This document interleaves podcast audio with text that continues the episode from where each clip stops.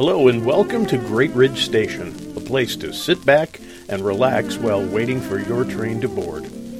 I'm your host, Sam Helgerson, and I'm pretty much a fixture around these parts. The goal here at the Depot is to help you strengthen your own practice of leadership, no matter where you serve. Every episode will give you not only the background theory, but some practical tools that you can use right away. Great Ridge Station is a service of Great Ridge Group, LLC. Thanks for stopping in on your way through.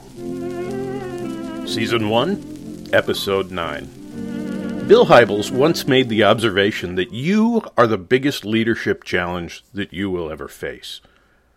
Over the next few episodes, we're going to look at some key ideas that we need to deal with and questions we need to answer in order to lead ourselves well.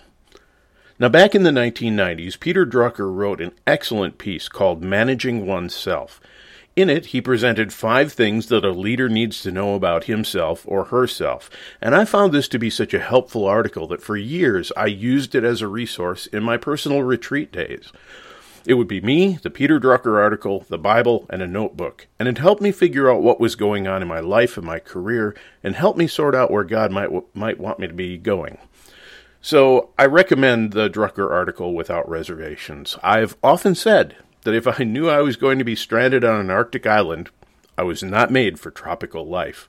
If I was going to be stranded on an Arctic island and could take only one leadership resource with me, it would be Managing Oneself by Peter Drucker. I'll put a link to that article on our show page. Over the upcoming episodes, you can expect to hear echoes of that Drucker article.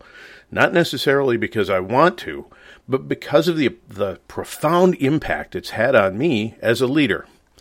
And one more thing, I had this question come up from a couple of listeners, and it's not the sort of thing that should really go into the Mr. Question Man segment, but they asked me, do I have to listen to these Great Ridge Station episodes in order?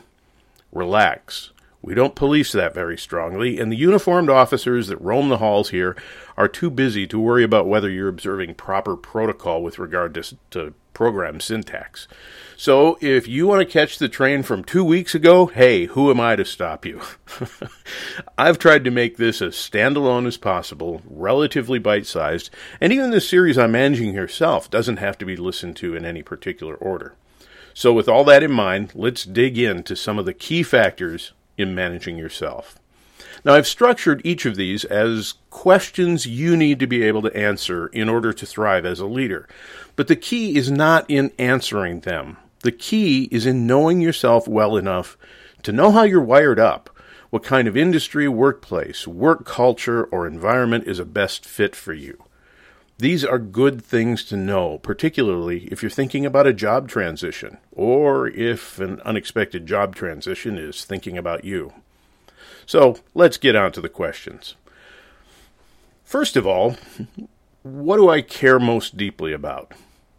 Well, this might not be a surprise to you, but I'm not going to say anything about this question except to say go back and listen to Season 1, Episode 8, the Values episode, and we'll move along.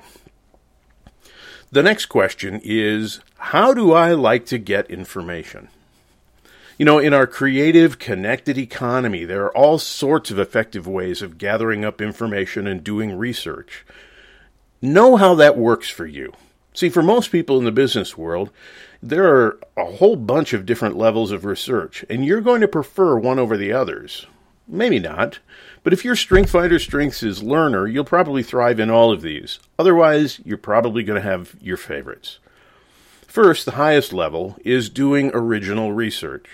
This can be survey data, demographic and market research, interviews, focus groups, statistical analyses. And it used to be that original research required people to collect original data.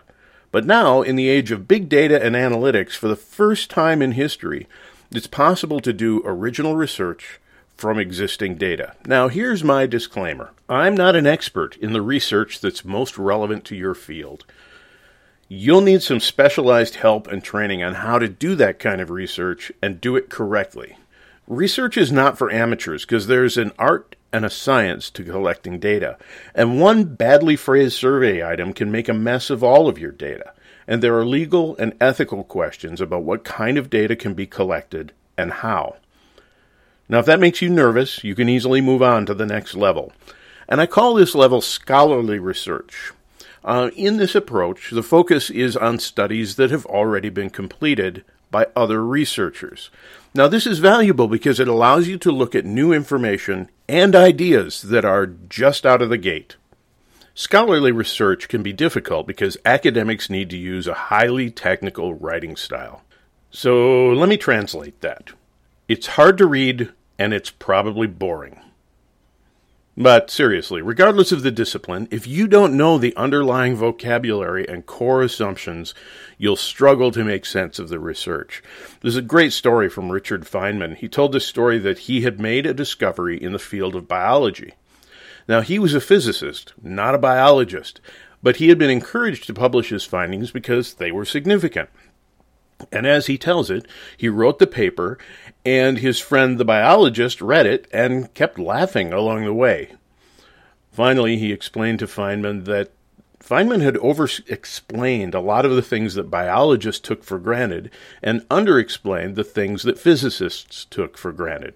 His friend offered to rewrite the paper for the audience for which it was intended, and Feynman agreed that was probably a good idea. So when the paper was done and published, Feynman noted that he couldn't understand it, even though it was his research. Now, he tells that story way better than I do. The point is that if you don't understand the vocabulary of the field, this kind of research becomes really difficult. There are a lot of great ideas that you can gather, but keep in mind that a lot of it is highly theoretical, highly technical, and not always easy to make sense of if you're an outsider. Now, at some point, someone makes takes that original research and makes it accessible. The phrase that I like to use is downwriting. Someone has to write that research to a lower level, a less technical level, for an audience, for a different kind of audience, rather, and apply it to a particular field in meaningful ways. Hanging around in the scholarly research field might mean that you could be the one who writes things down for your domain of knowledge.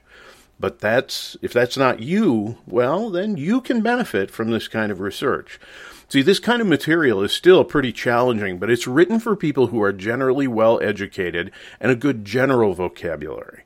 This is a place where good research gets traction and can have a significant impact on the thought leaders in a particular field. Now, the next level down is when ideas start to make it into the mainstream. And again, some downwriting is required to make these ideas accessible to a general mass market audience. Okay, now I know that was more than you bargained for, but there is a point. How do you like to get information?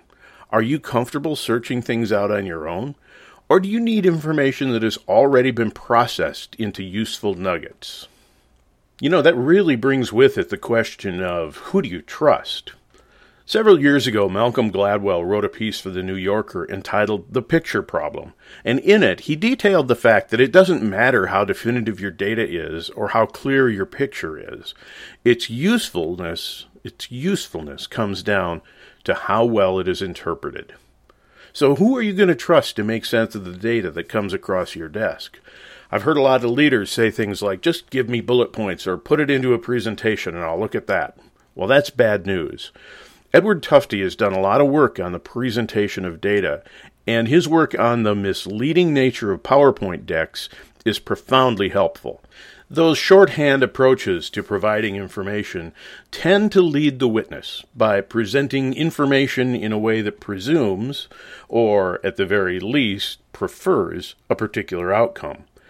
So, if that's your leadership approach to gathering data for decision making, you'll find yourself in trouble pretty quickly.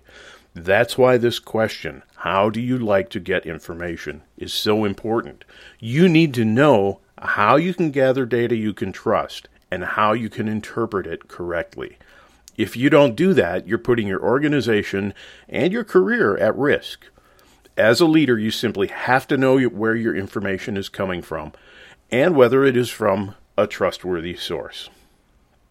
So that question was about how do I gather information, but there's another aspect that we have to deal with, and that's the point of the next question. What's my learning style, and how do I learn best? This is one of Peter Drucker's original questions. he divided people into two groups readers and listeners. So let me say this I think his analysis was brilliant and it's still very helpful, but it's at least 25 years old, and our understanding of learning has really changed significantly. These days, it's possible to learn through reading, listening, watching, creating, doing, take your pick. Best of all, there's plenty of content and plenty of tools out there to help you learn more effectively. See, Howard Gardner is the person who developed the theory of multiple intelligences, and in it he proposes that everyone has intelligence, but they have it in a different way. The ability of a quilter, an auto mechanic, an organic chemist are radically different from one another, and yet all three represent profoundly complex intellectual and functional processes. So, how do you learn best? By seeing, by reading, by listening, by doing, by creating, by making? You have to know that. I wish I could tell you where I was reading this, but I can't. If I figure it out, I'll put the citation in the show notes. People assume that because they understand a process, they know. A math problem might make perfect sense when you hear about it or see it worked out, and your brain goes, Oh, yeah, of course, that makes perfect sense. I get it. And people think they know. They don't. See, it's a huge move from, Yes, that makes sense, to I can do it. There was an old line from the Monty Python comedy troupe that went something like this How to play the flute? Well, you blow in one end and move your fingers up and down the outside. Well, that's true, and it even makes sense, but it takes a long time to develop the skills and nuances to actually play the flute. It's been said that the violin is the easiest instrument to play badly Unlike wind instruments, there's no fiddling with the mouthpiece, getting your embouchure right. Just drag the bow across the strings and you will get a sound. That's why it's so easy to play badly, but it's also one of the most difficult instruments to play well. As I said in a previous episode, learning takes skill and time. Learning anything requires you to learn how you learn and develop those learning skills. John Taylor Gatto was an author, teacher, educational activist who was a bit of a rebel in the field of education. He passed away in October 2018.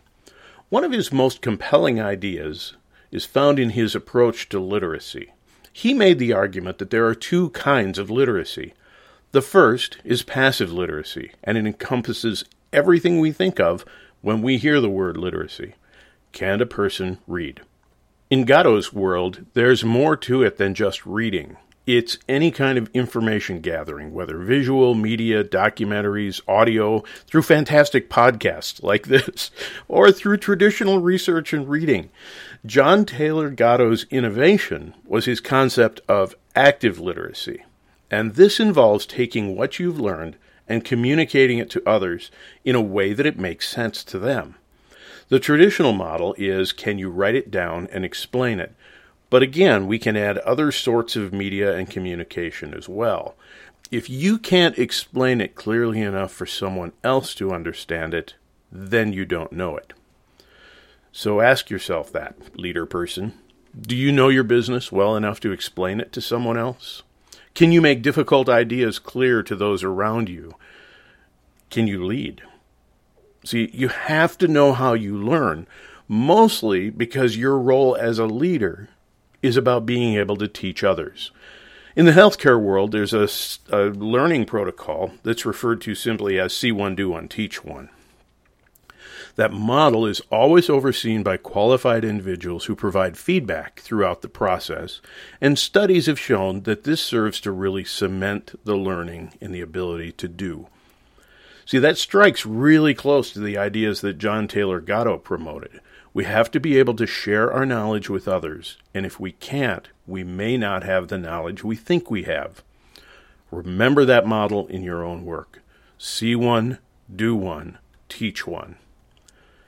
The idea that we're all intelligent in different ways is a compelling one, and Howard Gardner's theory of multiple intelligences has been constantly developing and evolving since its uh, since its introduction a couple of decades back. Now, shortly after the turn of the millennium, Ronald Riggio and Susan Murphy wrote a book applying the theory of multiple intelligences to leadership. Mind you, this is not an easy book. It's full of a lot of technical terms and research. But if that deep scholarly writing appeals to you, then I recommend it.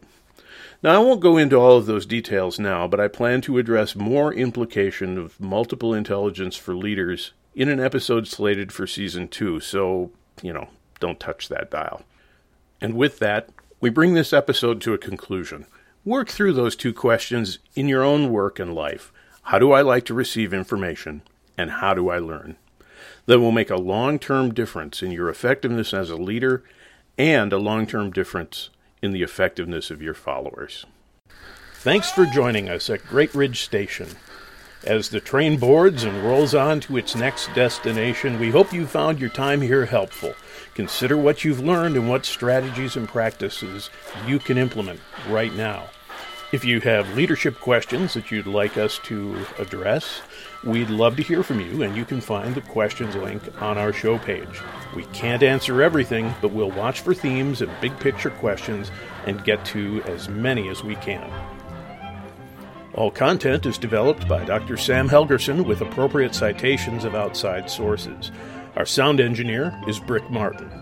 All background and bumper media is in the public domain and retrieved from archive.org. The opening music is from Guy Lombardo, Down by the River. The closing music is from Annunzio Mantovani, Skyscraper Fantasy. Limited opportunities are available for supporting sponsorships. Contact information is available on our show page. I'm already looking forward to your next visit to Great Ridge Station. Bye bye.